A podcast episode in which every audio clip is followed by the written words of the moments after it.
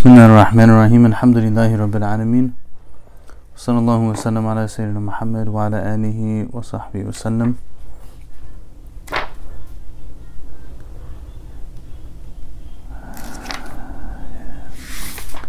اللهم صل على سيدنا محمد صلاة تنجينا بها من جميع الأهوال والآفات وتقضي لنا بها جميع الحاجات وتطهرنا بها من جميع السيئات وترفعنا بها عندك على الدرجات وتبلغنا بها أقصى الغايات من جميع الخيرات في الحياة وبعد الممات اللهم صل وسلم وبارك عليه وعلى آله وصحبه وسلم So we're actually on 216 So I'll just read you 216 and we'll start with 216 and then after that the um,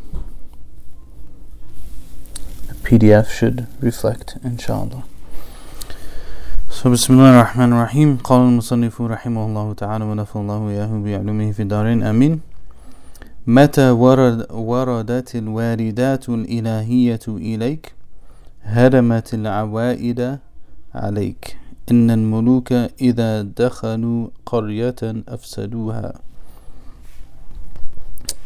So this is saying that when when the waridat when those waridat that come from Allah onto the heart of the servant descend onto the heart of the person, then they have the power to break um, those things that they are accustomed to. So maybe the person has, you know, certain things that they're accustomed to, but. they can the, those waridat have the power of transformation they have the power of transformation so in the commentary Shaykh Abdul Majid al-Sharnubi rahimahullah ta'ala he says فإن الواردات الإلهية لها سلطنة عظيمة كالملوك فإذا وردت على قلب مشحون بالخبائث أزالتها عنه حتى يصلح للسلوك So he says that the waridat, these divine um, gifts from Allah that come down on the hearts of the believers, they have they're very powerful, like kings or like rulers, such that if they enter onto a heart that's filled with all kinds of evil things and and and impurities and so on and so forth, when it when they descend on the heart, they'll they'll take those things out until then the heart becomes ready to travel on this journey to Allah subhanahu wa ta'ala. So it kind of ties into uh, one that came recently.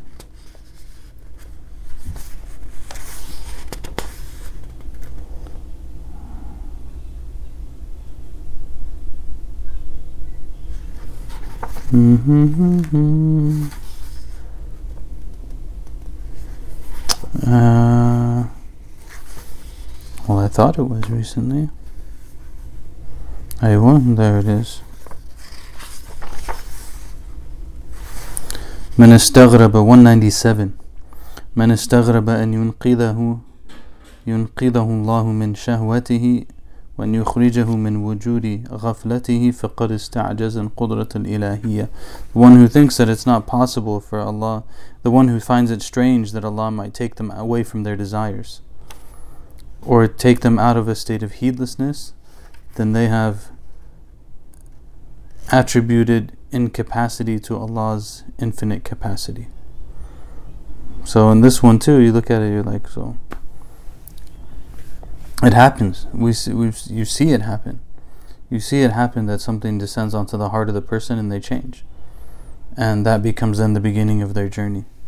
So uh, you know it's like al muluk. So the the the verse that's quoted here in this one, it's not the one in front of you, is the verse from Surah An-Naml about uh, Bilqis, Bilqis' statement when. Uh, when she was taking shura from her advisors about Sulaiman alayhi salam and they said you know we can do this and we can do that and she said inna muluka idha dakhalu qaryatan afsaduha her her her analysis of that situation was so on point that Allah quoted it in the Quran Allah put this in the Quran the statement of this this uh, this queen, right? That the the kings when they enter upon a town, they destroy it.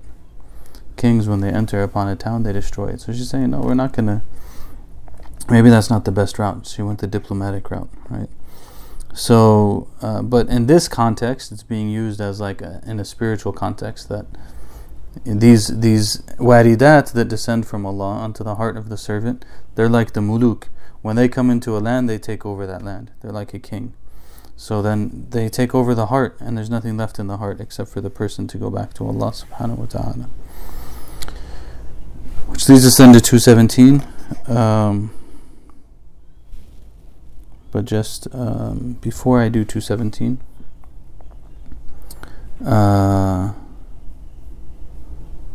before I do 217, yesterday we stopped for Maghrib because we have the intro part and then the, the class kind of goes a little bit past 8 usually on Pacific time. But today I kind of have to stop right at 8, so I'm not going to take a break for Maghrib. We're just going to go until maybe just right before 8 and then. Uh, then we'll stop and people can pray Maghrib. It's not ideal per se, but there's also not really an issue with it. There's Asha comes in at least in Southern California, 8:38 ish. So if we stop right before eight or at eight, there's still plenty of time. Alhamdulillah. That's number one. Number two is I had mentioned about the Shama'il yesterday. That if there are people who are interested in things like Sanad and Ijaza and stuff like that, to that they can let me know as regards to the Shama'il and um, once we finish and we can we can uh, figure that out somehow you know figure out basically write that up for them. The same applies for the sh- for the hikam. Um, you know. I basically I'm kind of crazy with this stuff so I was couple nights ago I realized that maybe a week ago now I realized that I was um, that we we're getting close to the end of these texts and that although I knew like there's chains of narrations that connect me to the author, I hadn't really thought about them to like person by person. So then I ended up staying up all night, and I didn't because I just like fell into a rabbit hole of asanid, um, and then because a lot of like the sanad later on is is general, so the sheikh will give like a general permission. So you have to you have to kind of like do some digging to figure out the the exact uh, connection. And sometimes there's some variations you can do on them. Like maybe you want a sanad that has more Azharis in it, or you want a sanad that has more Hanafis in it, or you want a sanad that has whatever it might be. So, uh, if anyone's interested in that stuff, you can contact me after we finish, inshallah, because we're getting close. This is 217. There's 264 in the text. So we're nearing the end of this text as well. Uh, الحمد لله رب العالمين So 217 الوارد يأتي من حضرة قهار لأجل ذلك لا يصادمه شيء إلا دمغه بل نقذف بالحق على الباطل فيدمغه فإذا هو زاهق so he says spiritual experiences come and warid, same word warid, from the presence of the subjugator, qahar, For this reason, they do not collide with anything, anything except they knock it out. Rather, we hurl the truth at falsehood, so it knocks it out until falsehood falsehood vanishes. This is the verse from the Quran. Um, so this is again similar to the tied into the one that came before it. That when Allah descend, sends this per- sends these things onto the hearts of the person, they're powerful and they will not be subjugated by something else. They will subjugate. And uh, so it's really important that we trust in Allah and we believe in Allah, that whatever we're in, that He can uh, take us out of that, not only externally but internally as well. So he says in the commentary فإذا وردت الواردات الربانية ذهبت بالطباع العادية فيصير البخيل كريما والجبان شجاعا والحريص زاهرا وكسلان مجتهدا والغافل متيقظا والمتسخط راضيا والمعتمد على الأسباب متوكلا ومصر على المعاصي مستغفرا إلى غير ذلك من تبديل خصلة سيئة بالحسنة So he says that so this when these things descend upon the heart of the person, they break the habits that they had. So the stingy person becomes generous, and the cowardly person cowardly person becomes brave, and the uh, atta- the person who's attached to worldly things, they become detached from them. And the person who's lazy becomes someone who works hard. And the person who's heedless becomes someone who's attentive. And the person who is frustrated and angry about everything in life, they become content. And the person who only focuses on worldly means, they become someone who depends only on Allah. And the one who's completely enveloped in their sins, they become someone who turns to Allah asking for forgiveness and to all the other qualities of uh, bad habits that turn into good ones. May Allah subhanahu wa ta'ala give us that. Allahumma ameen.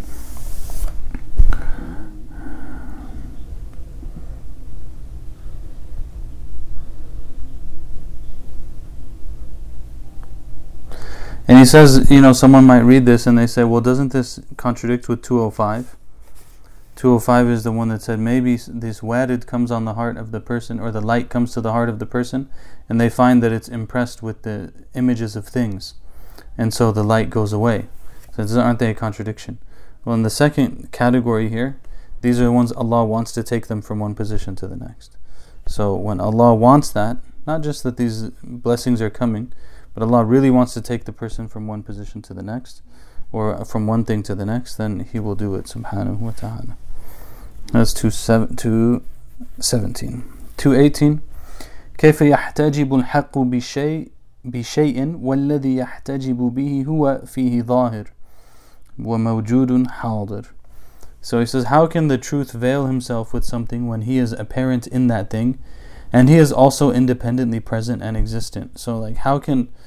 this is very closely related to number 16, by the way. So now you start seeing, like, there's things that uh, we kind of get reminded of them as he's taking us step by step. So, how can it be that Allah is being hidden by something else? He's veiled by something else when He is the most apparent in, every, in everything. And in that thing, that thing is actually a sign of Him, whatever that, whatever it might be. It can't hide from Him because it's a sign. It can't hide Him because it's a sign of Him, Subhanahu wa Taala, and that He is independently present at all times. Uh, that's Allah, Subhanahu wa Taala. 219 لا تيأس من قبول عمل لم تجد فيه وجودا حضور فربما قبل من العمل ما لم تدرك ثمرته عاجلا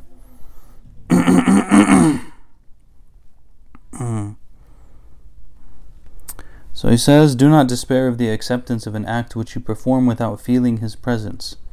Many a time he accepts an act whose fruit you do not taste now. Hmm. So if we do a deed and we don't feel the presence of Allah in the deed, we're not really into it. And what he's saying is don't be despairing because of that, because often Allah accepts a deed, the fruit of which you don't taste right away. You don't get the fruit right away, but He still accepts it. He still accepts it. And in the commentary,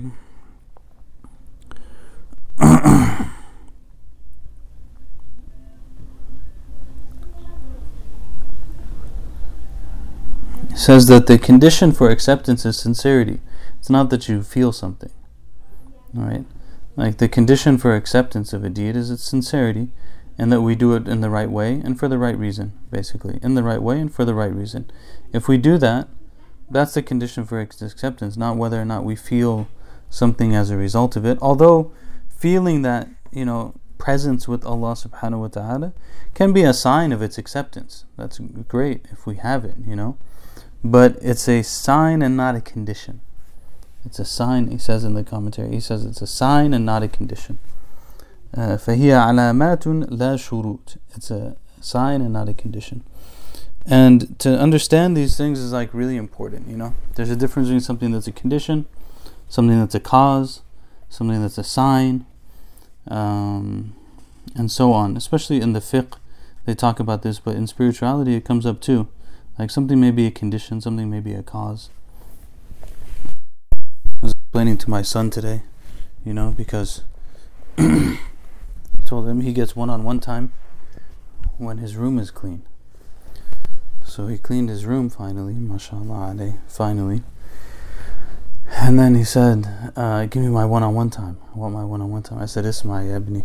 Wait a second, listen. Cleaning the room is a condition, it's not a cause.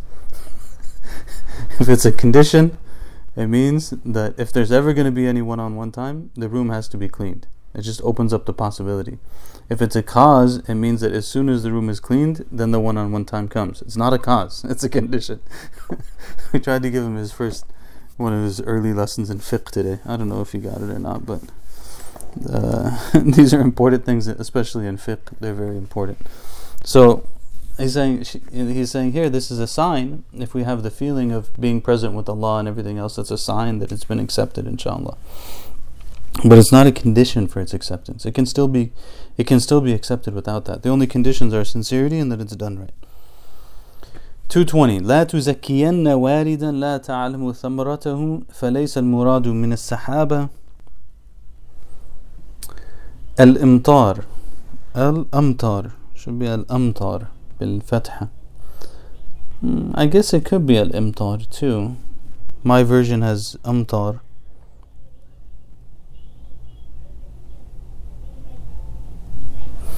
I suspect that it's amtar, but in any case, there might possibly in the Arabic language you could make an argument for imtar, I suppose. وإنما المراد منها وجود الإثمار and it kind of rhymes better with the second half if you do it that way, so I could see the argument too. Oh, ithmar here, but in mine it says athmar. Hmm. Let me see how they translated it. It's not the rain, but the fruits. So the way that it's translated, it should be amtar and athmar. With fatha both. Anyways, probably people don't really care very much for the Arabic analysis, but there's a difference. Amtar is the plural of rain, and imtar is to cause something to rain. Athmar is the plural of fruit, and ithmar would be to cause something to give fruit. So and you could probably argue for both, but it seems that it should be fatha. Uh, do not give purity value to a do not give purity value to a spiritual experience whose fruit you do not yet know. The benefit from rain clouds is not the rain, but the fruits which grow thereafter. So he's saying that you might have like some sort of spiritual experience. Don't assume that it was like a good thing.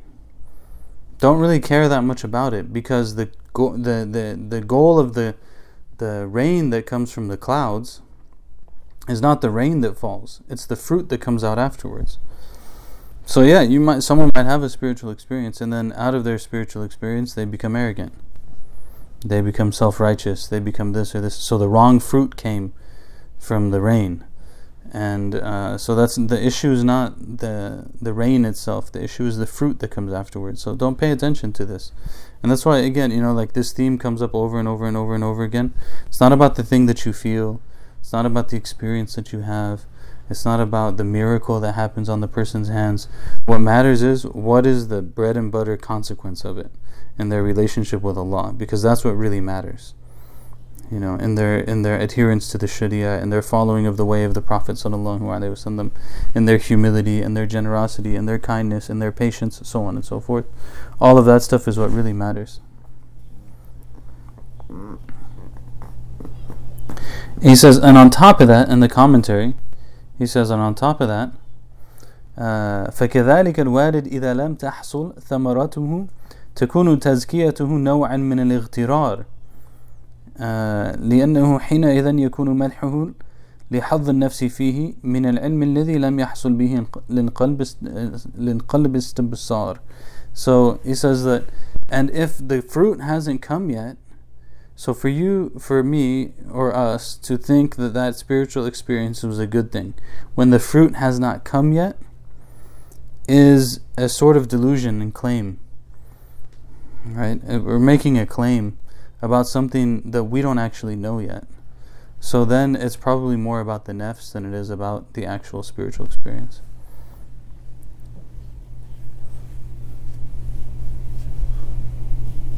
Yeah, yeah. It's it's uh, to, to the comment. Could that be could that be related to the concept of not worshiping the act of worship but Allah? well, I should say the salam part, salam, walaikum salam.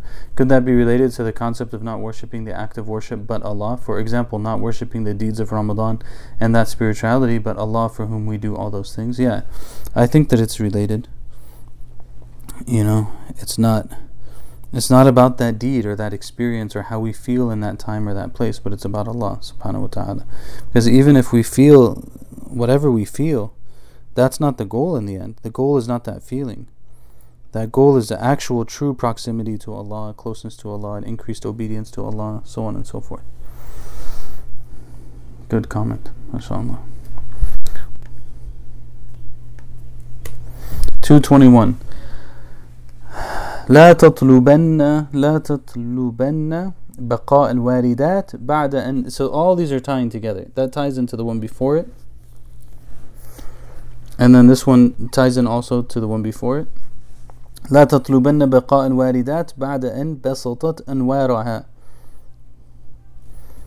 وأودعت أسرارها فلك في الله غنى عن كل شيء وليس يغنيك عنه شيء. So he says that do not wish that a spiritual experience had remained with you after it has already spread its lights and placed its secrets. Okay? You have in God independence from everything, but nothing can make you free of need from Him. So this is saying what? Now, you had that spiritual experience. Don't wish that it could remain forever. Why? Because it comes, that light of the spiritual experience, it comes. Comes down, descends onto the heart forgive the physical motions of the whole thing. It doesn't really work like that in the same way, but it comes down, descends onto the heart. When it descends onto the heart, it deposits in the heart these lights and these secrets. It opens the heart to spiritual secrets, opens the heart to illumination, and that's what that's what the job was was to open it.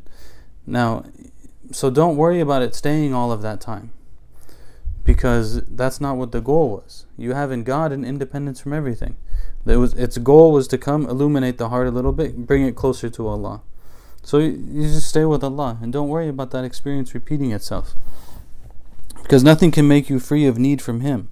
And He makes you free of need from anything else, subhanahu wa ta'ala. So again, like don't worship that experience. That experience wasn't the goal. Alhamdulillah, the experience came, it opened up some insights for the person, maybe. Uh, and then you know but then after that move on. It's Allah subhanahu wa ta'ala is, is coming. So move on with it. I should make this bigger huh? Is that better? Inshallah. Alright so that's 221 uh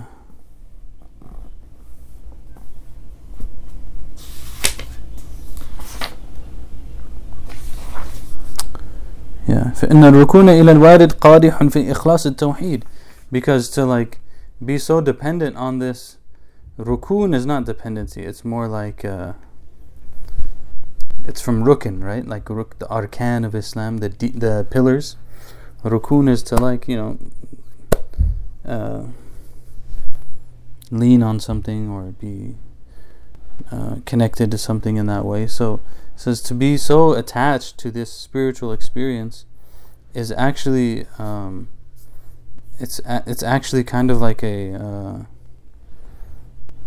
impurity in your sincerity. That the sincerity should should want only Allah. The sincerity doesn't want those things. True sincerity only wants Allah. It doesn't the the warid no warid spiritual experience no spiritual experience good bad none of those things matter all that matters is Allah subhanahu wa ta'ala that's why we said over and over again that the hikam are like uh, a pure expression of Tawheed. Pure expression of Tawheed. They're very much about Tawheed. Which is funny because, like, the irony of it is the people who are against the hikam, they say that, you know, this author, he didn't have an understanding of Tawheed, and he says all these things that are like these weird spiritual things and don't get you actually connected with Allah and so on and so forth and whatever.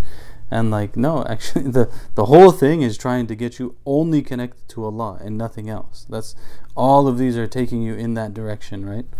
Um, but subhanallah. And we said before but just for repetition because it came up on another group today. Someone sent a message on a group and they were saying it looks like Ibn Ataillah and Imam al-Busiri were both students of Abu al-Abbas al-Mursi radiallahu ta'ala anhu. And we said, yeah, Abu al-Abbas radiallahu ta'ala anhu. He had two, many students, but these two students, Ibn Ataillah wrote the Hikam, and the Hikam were like such a pure expounding on La ilaha illallah. And Imam al-Busiri wrote the Burda and other works, and those are such a pure expounding on La uh, Muhammadun Rasulullah sallallahu alaihi wasallam. So like how great must their their teacher have been that he produced these two people whose works are like timeless works on the two sides of the shahada. Radiallahu anhum ajma'in. 222 تطلعك إلى بقاء غيره دليل على عدم وجدانك له واستيحاشك لفقدان ما سواه دليل على عدم وصلتك به You are wanting something other than him to remain when it is departing is a proof that you are not present with him and your feeling sad for losing other than him is a proof that you have not reached him. Okay, so again, it's tying to that connection to that spiritual experience. You're wanting something else to remain is a proof that you're not with Him. right? Like if you were with Allah, you wouldn't be worried if that thing. If we were with Allah, we wouldn't be worried about that thing. I don't know why I keep defaulting to you today. I think it's because of the translation. Making an excuse for myself. Uh, because the Arabic is like it says you a lot.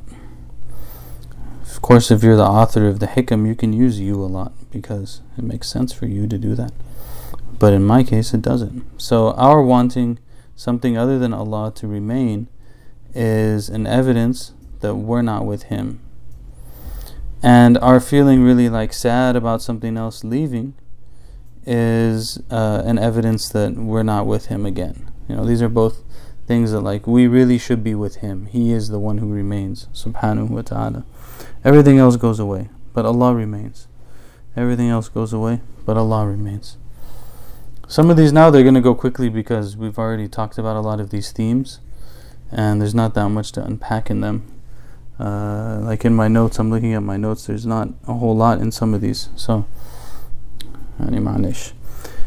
Uh, I should. There's not a whole lot of commentary I have on these. Not that there's not a lot in them.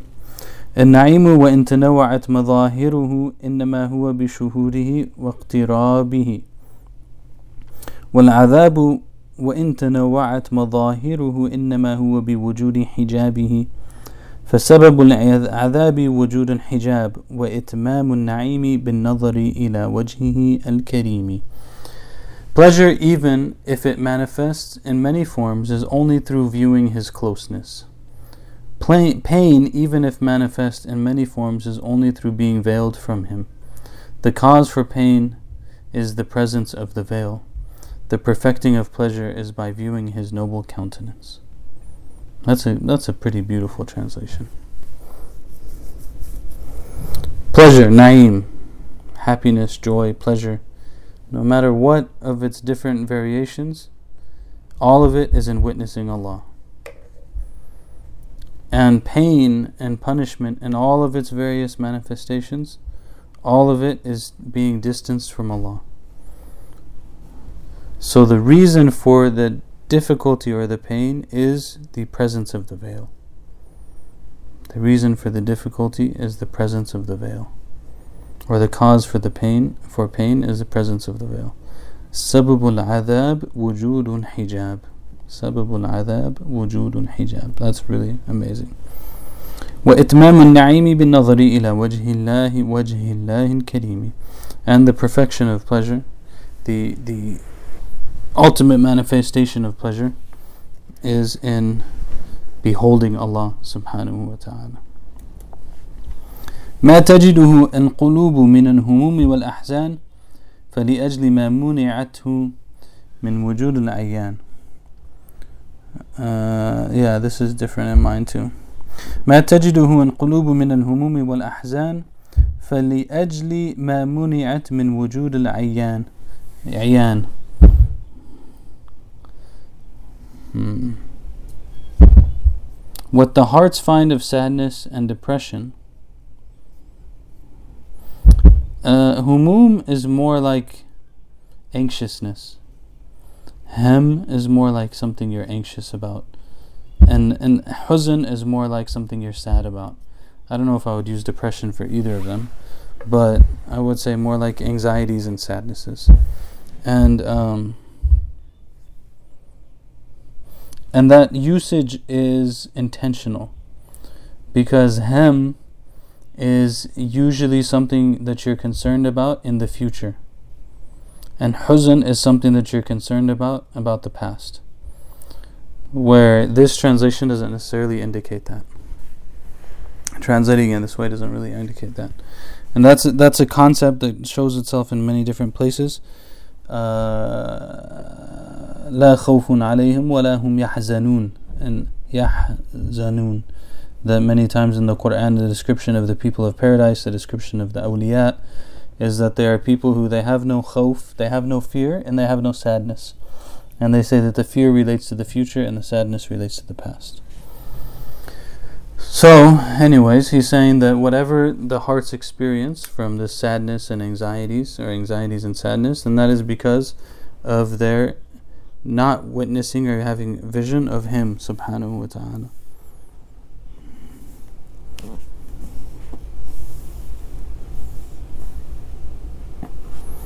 He says interestingly in the um, in the commentary, he brings a really cool kind of uh, istishhad. Istishhad is a great word in Arabic. I'm sure there's an equivalent in English, but it escapes me at the moment. But istishhad is like when you bring a shahid. A shahid would be like you're trying to make a point and you have an evidence to support it, but it doesn't really doesn't it's not the same as bringing in evidence it's bringing um, like a support a witness to support what you're going to say so he says in this in the commentary he gives the example of uh, what the Prophet ﷺ told Sayyidina Abu Bakr radiallahu an in the cave. When they were in the cave and Abu Bakr was worried, he had hem. He had hem about what was going to happen because they're in the cave and these people are looking for them and they're going to kill them if they find them and so on and so forth in the hijrah and the prophet ﷺ tells him لا تحزن إن الله معنا إن الله معنا don't have huzn or don't have concern don't have sadness don't be worried about it um, because Allah is with us so saying when they have this hem and they have this huzn those things that I said about hem and huzn, they're general. They're not like there can be, like not every huzn has to be about the past. Not every hem has to be about the future. But it's general things. Um, if you're wondering about the verse, la tahzan, don't have sadness, because uh, Allah is with us. Allah is with us. So what what is the cure that He gave him to get him over that sadness? was to remind him of the ma'iyya of Allah subhanahu wa ta'ala with them, that, that Allah is with them. Ma'iyyatullah, this ayan, or ayan, is to have a witnessing of the presence of Allah with the person. And if they're if they're able to really have yaqeen about that, certainty about that, then um, that will help them.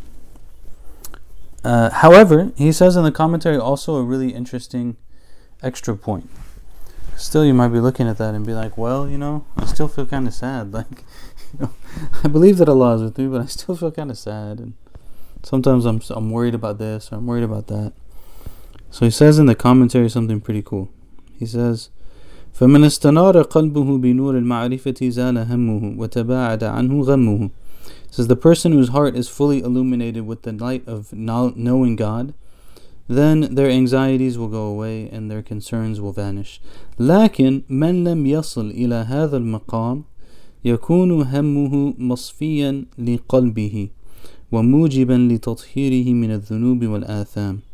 Says, but but as for the one who has not reached this level, so maybe we didn't reach that level, right? Maybe we didn't reach the level that we can just remember that like Abu Bakr and we'll be good. Maybe we have some more challenges there. So for this person who hasn't reached that level, their anxieties and their worries and stuff are actually a means of purifying their heart and and cleansing them of any sins and shortcomings that they have. It's a purification for them. فإن الهموم في في الأمور الدنيوية كطلب المعيشة كفارات وفي الأمور الأخروية رفع درجات. Um, he says because the anxieties that one has over worldly affairs, such as trying to secure their livelihood, these are kafarat. These are kafarat. Kafarat is something you do, and it eliminates the the bad thing that came before it. Right. So, like the person who intentionally has intercourse during the day in Ramadan, they have a kafara of two months of fasting. That's how they make up for that sin. Or there's other there's a handful of sins that are so serious that they have a kafara, an expiation. So those those those concerns that the person goes through in seeking their their worldly livelihood, which is totally a fine thing to do, right? Important thing to do, then that's a means of expiating their sins. And as for the concerns that they have about the hereafter, then those are a means of elevating their ranks. Those are raf'u darajat. Those are elevation of their ranks. So, you know, that's, yeah, you have those things and they can still be good for us. And maybe we know Allah is with us and we're trying and everything else, but we're not at a point where they go away. They still benefit us. They, they become a means, they're purifying us, they're making us stronger, and we're going through that uh, process, inshallah. This commentary really, subhanAllah, reading through it, his pieces are so short, but he says some really amazing things. One of them is coming up in the next one that I've been thinking about for a couple of days now, and I'm like, wow, this is just an amazing statement. Uh, so 225 من تمام النعمة عليك أن أن يرزقك زقك ما يكفيك ويمنعك ما يطغيك from the perfection of His blessing on you is that He gives you that which suffices. is that He gave you that which suffices and prevents, gives you that which suffices and prevents you from that which will cause you to transgress. So, from the blessing, from the perfection of His blessings, is that He gives you just enough that it that it's sufficient for you, but not so much that you'll begin to oppress or transgress or go over the bounds. Okay? So, you know, he might give you like uh, a job that may, gives you enough, doesn't let you go over the top, and um, give you a home that fits you just right, fits you. You trust in him, and he gives you exactly what you need. Subhana. The quote that he puts in, uh, there's two things that are said in the commentary here. The commentary is only like three lines, and two of them are are golden. first one is فإن في الزيادة عن الكفاية الطغيان فإن في الزيادة عن الكفاية الطغيان that in exceeding that which suffices there's oppression in exceeding that which suffices there is oppression or transgression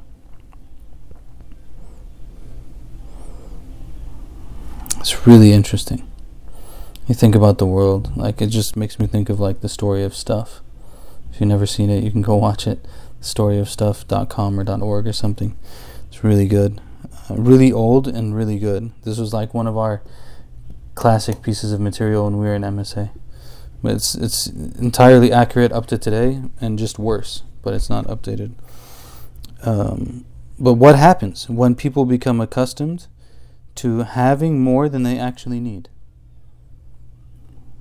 When people become accustomed to having more than they actually need, and someone else loses. It's not just like my wife was telling me, I think I mentioned this in one of the classes, that Alexandria, um, what's her name? Ocasio? Ocasio? Cortez? I don't want to mess up her name. Did I mess up her name? Uh, AOC, they call her.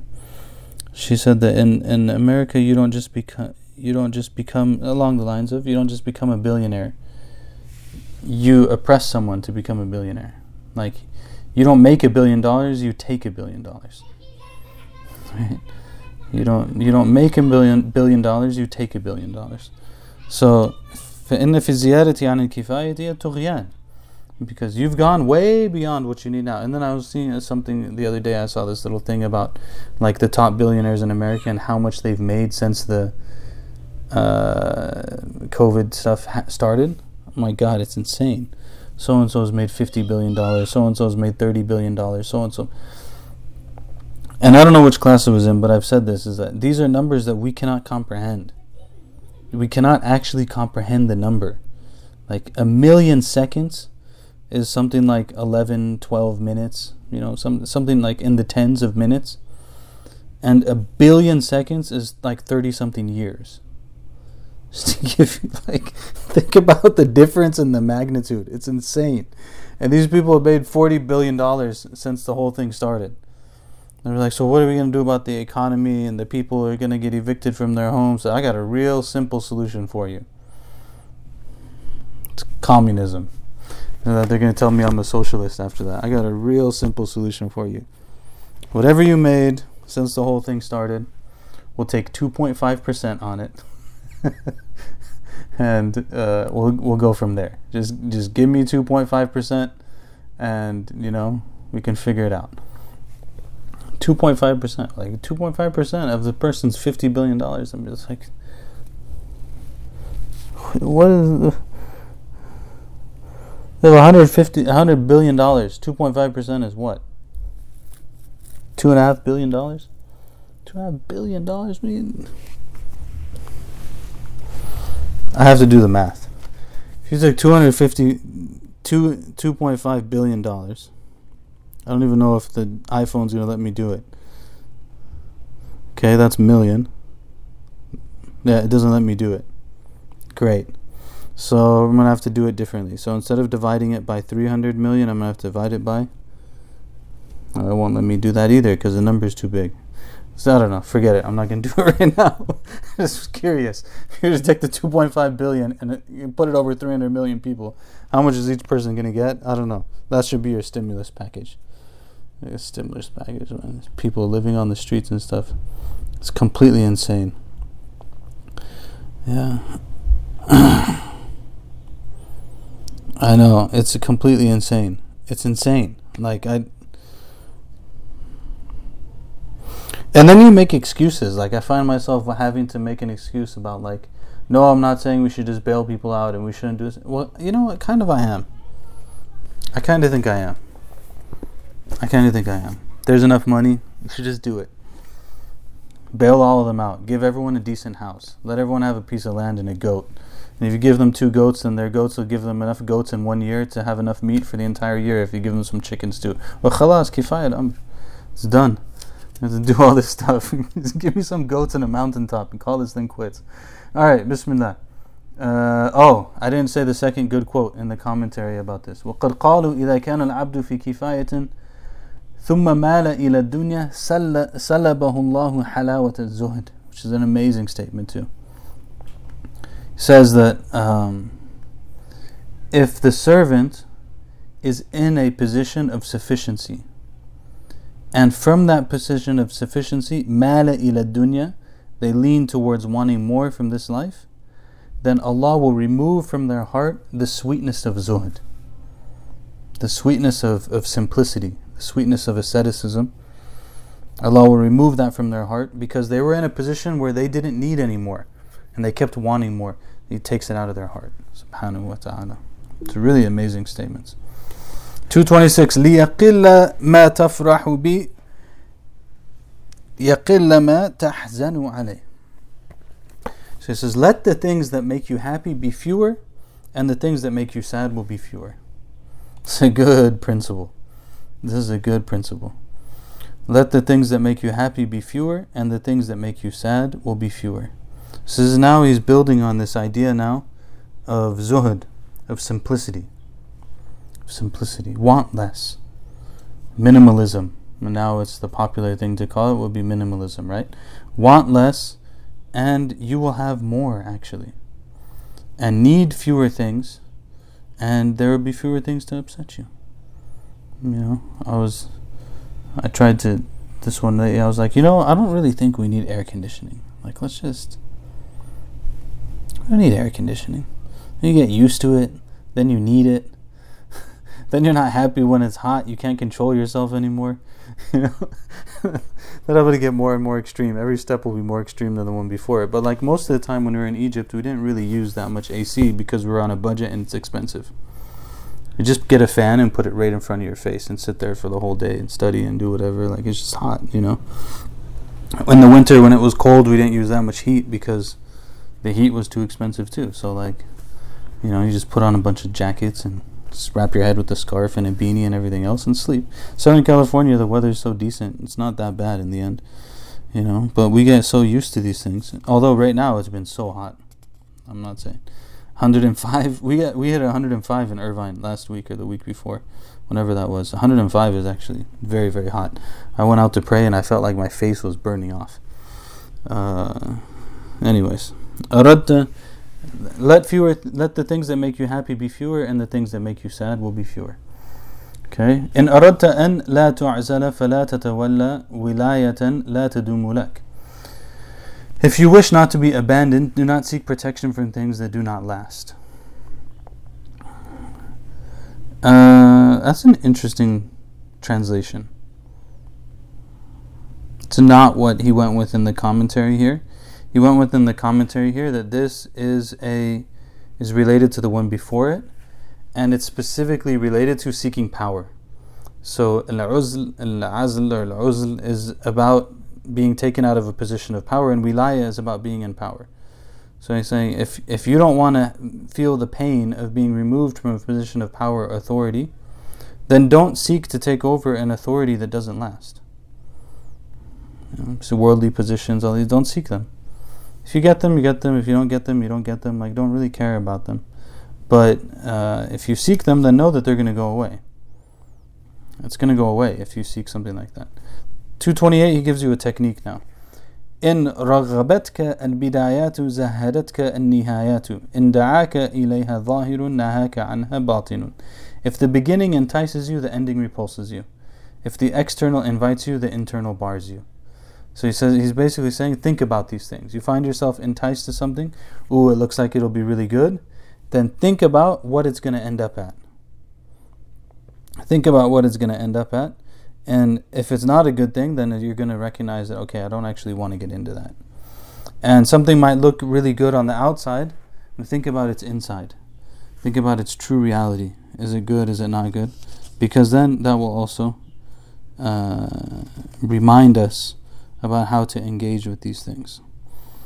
Uh, and he says, subhanAllah, he quotes this verse in the commentary. It's like such an apt istishhad again. إنما هذه الحياة الدنيا متاع وإن الآخرة هي دار قرار because there's a lot of different verses you could use that start in this way but don't end in this way. So it says this this worldly life it's a pleasure and enjoyment. Okay? There's a lot of verses that start with that, right? This one ends with something in particular. وَإِنَّ الْآخِرَةَ هِيَ دَارُ الْقَرَارِ But as for the akhirah, it is the abode of permanence. It remains. So the verse is kind of saying like, those pleasures, they're temporary, but there's something else that's permanent. So think about like, okay, it looks good in the beginning, but where is it going to go in the end? What is the reality of it? It's not going to last. Whereas the akhirah, it lasts. Uh, let's go to 229. That way we can uh, f- stop at a good spot, inshallah. إنما جعلها محلا للأغيار ومعدنا لوجود الأكدار تزهيدا لك فيها تزهيدا لك فيها وجود فراقها That's in the next one. Okay, just ignore this part. Only focus on this part. إنما Oh, that didn't work. Ignore the big part. إنما جعلها محلا للإغيار ومعدنا لوجود الأكدار تزهيدا لك فيها. He has only made the world a place of others. Others meaning other than Allah. Uh, and a mine for troubles. Aghyar also is not only others. It's one translation. It can also mean like basically things that are not pure.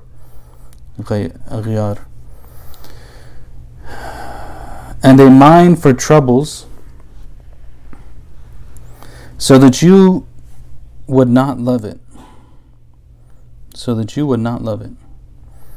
I mean, he made the world and the nature of the world the way that it is so that you wouldn't put all your eggs in the basket of this world.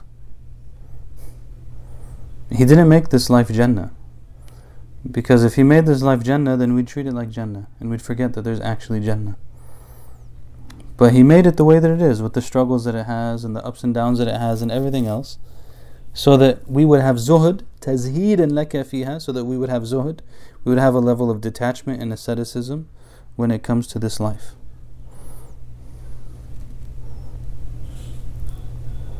I'm going to do 230 because it's kind of tied to this, and then after that he shifts, and we'll finish on that. علم أنك لا تقبل النصح المجرد فذوقك من ذواقها ما يسهل عليك.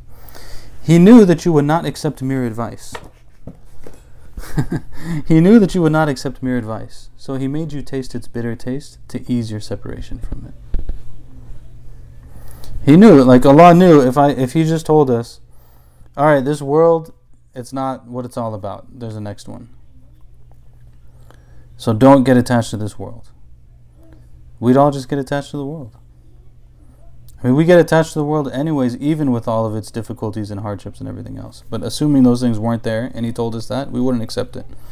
So then what did he do? He made us taste from the challenges of this life and its bitterness so that it's easier for us to not be so attached to it. It's easier for us to not be so attached to it because we see what its reality is. We see, like, you know, a man go to break up a fight and get shot seven times in his back in front of his children. We see that. Or we see, like, you know, other things that I probably shouldn't get into, but, you know, political uh, maneuverings that seem to disadvantage certain very historically disadvantaged populations, or we see people making $50 billion in a pandemic. Know, we see all of these things while other people are getting evicted and can't pay their rent and can't feed their kids and you know or having to work and put themselves in harm's way to make an income that still won't help them to pay the rent while they have to leave their kids at home watching a TV all day long, you know. And then we're going to be upset later on because, like, your kid, you know, it's just the whole thing is so crazy. But this is ذوقك من ذواقها ما يسهل عليك. He gave you a taste from this life, that which will make you easy to not be attached to it. That's what he did, subhanahu wa ta'ala. And then he, he in doing so he turned us towards the hereafter. وصلى اللهم وسلم على سيدنا محمد وعلى آله وصحبه وسلم الحمد لله رب العالمين Allah give us tawfiq I think I'll use this as my bookmark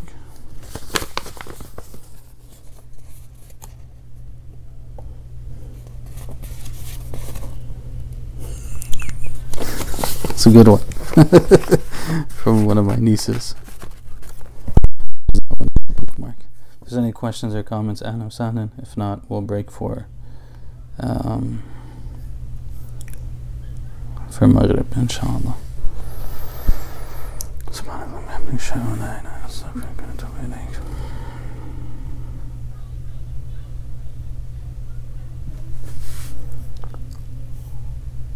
طيب بسم الله سبحانك اللهم وبحمدك نشهد ان لا اله الا انت نستغفرك ونتوب اليك والعصر الا الانسان لفي خسر الا الذين امنوا وعملوا الصالحات وتواصوا بالحق وتواصوا بالصبر thank you guys always for coming guys and uh, ladies and gents and uh, thank you to those who attend with your video on it's always nice to see people's faces while while we're doing the class and good to see um, people that we haven't seen in so much time barakallahu fikum and we'll see you all when we see you. Assalamu alaikum wa rahmatullah.